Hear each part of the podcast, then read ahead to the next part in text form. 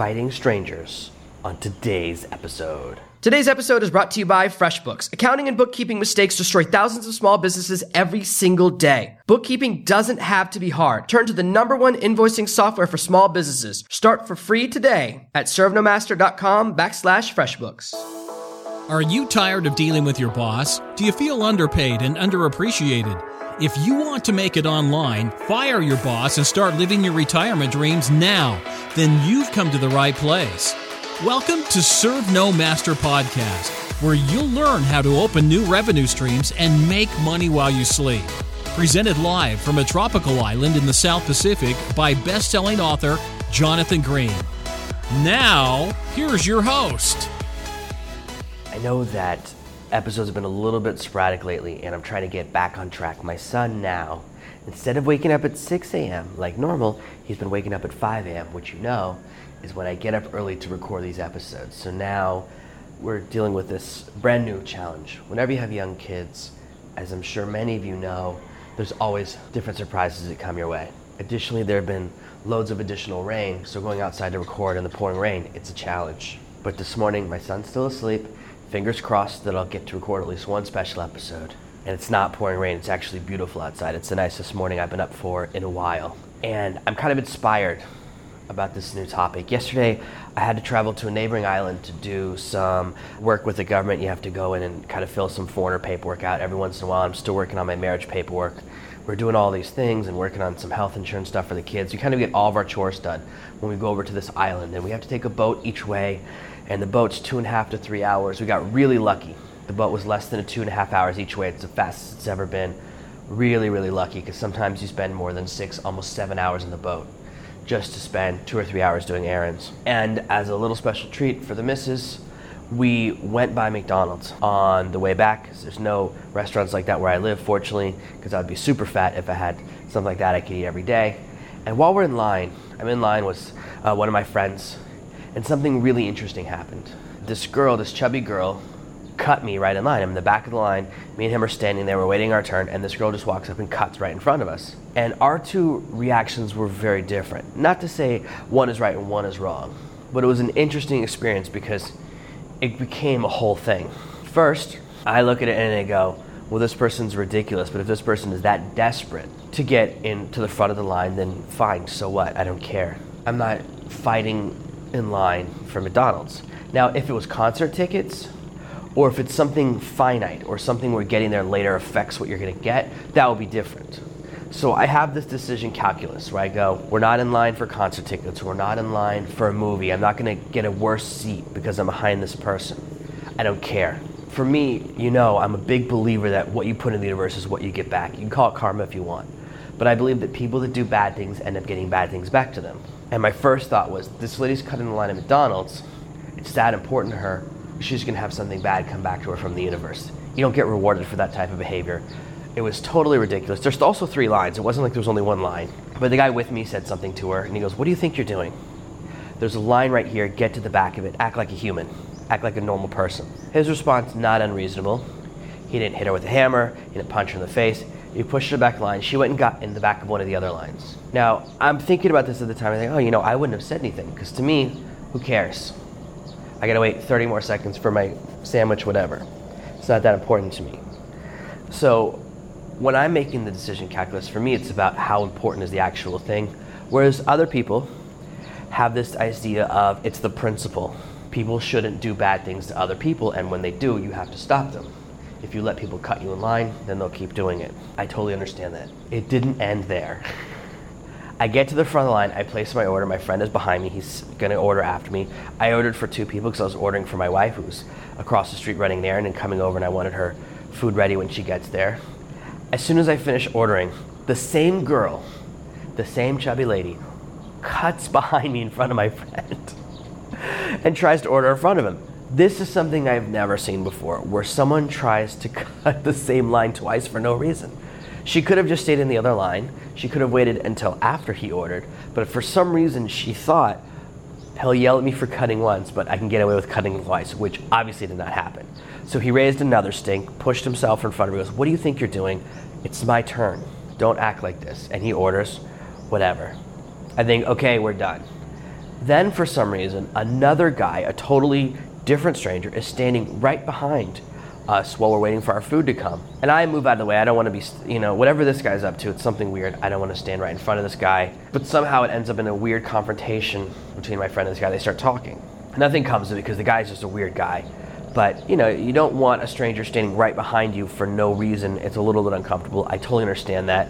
especially where we live, you want to be on your guard about your safety there's not really safety problems, but you don't want to be stupid. And if someone's standing right behind you, basically where they put your hand in your pocket, that's being stupid, so you move away. Finally, we go and sit down at a table. These two incidents are finished, and we start talking to another foreigner who lives near where we do, and he starts talking about how he always gets into confrontations with people. He always has to remind people of the right way to behave, and that his girlfriend is often uncomfortable because he's so confrontational.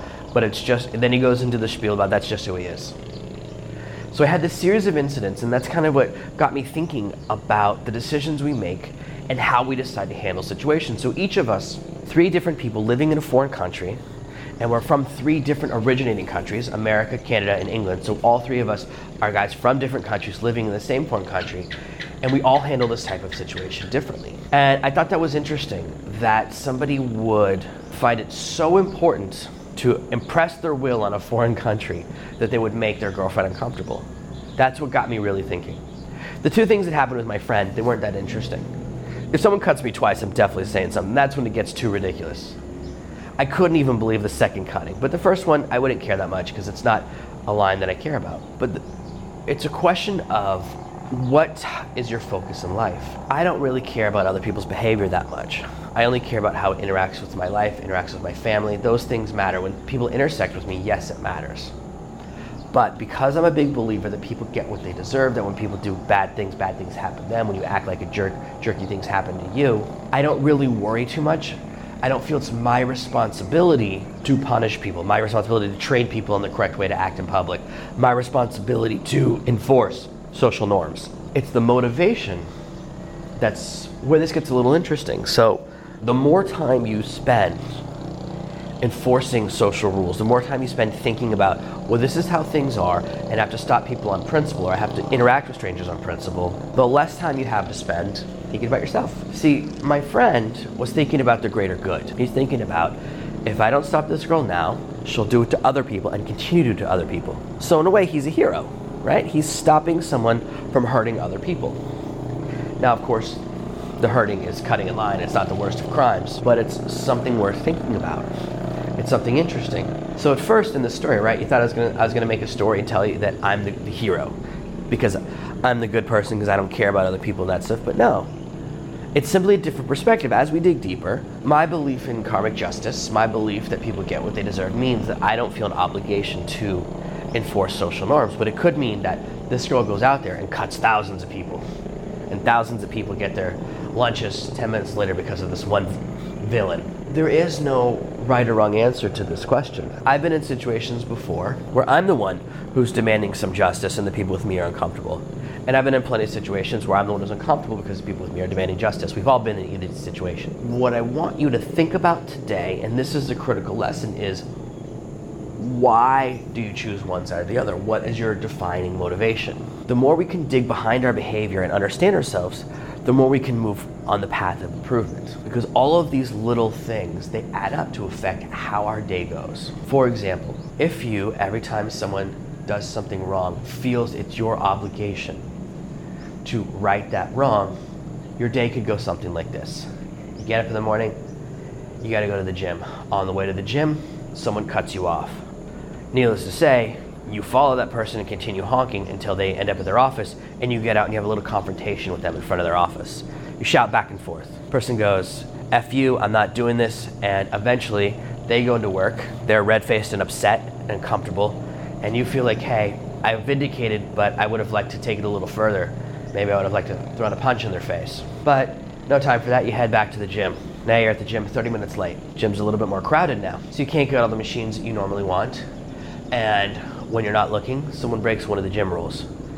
Now, some of these I have as well will say something, you know, they don't wipe down a machine, or sometimes people will cut you in a machine, or they jump in, or they, you know, break one of those kind of social norms rules. You're waiting for a machine and then they jump in before you. And again, you have a little bit of a confrontation. Person says, hey, sorry, all right, fine. I just didn't know you were waiting in line, whatever, it's your turn.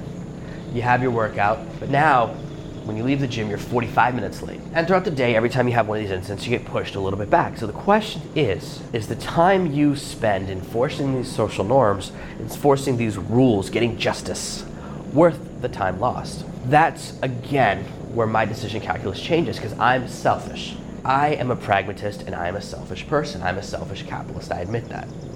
I don't hide that behind other things. I work to make money for me and my family. My loyalty, my alliances are to my family before anyone else. Most people, in fact, almost all people live this way, but in our society, most people won't admit it. We feel this obligation to lie about what we care about because it's almost unacceptable to say that I'm someone who takes care of those closest to me first. Other cultures, things weigh different ways. In some cultures, family is so important, that's all people care about. But in our culture, we tend to mask the reality of how we live. But most of us go to work to make money, to take care of our family. We don't care about the other people at work. Perfect way to check this is if the person next to you at work that you've been friends with for 10 years got fired, would you say a word or would you keep your head down so you keep your job? 99% of people in America would keep their head down. Very few people would pull a Jerry Maguire and go, I'm leaving with you, right? When someone gets fired, no one does that. Because we're pragmatists at heart, even if we want to mask it behind acts of charity and some of the other things we do.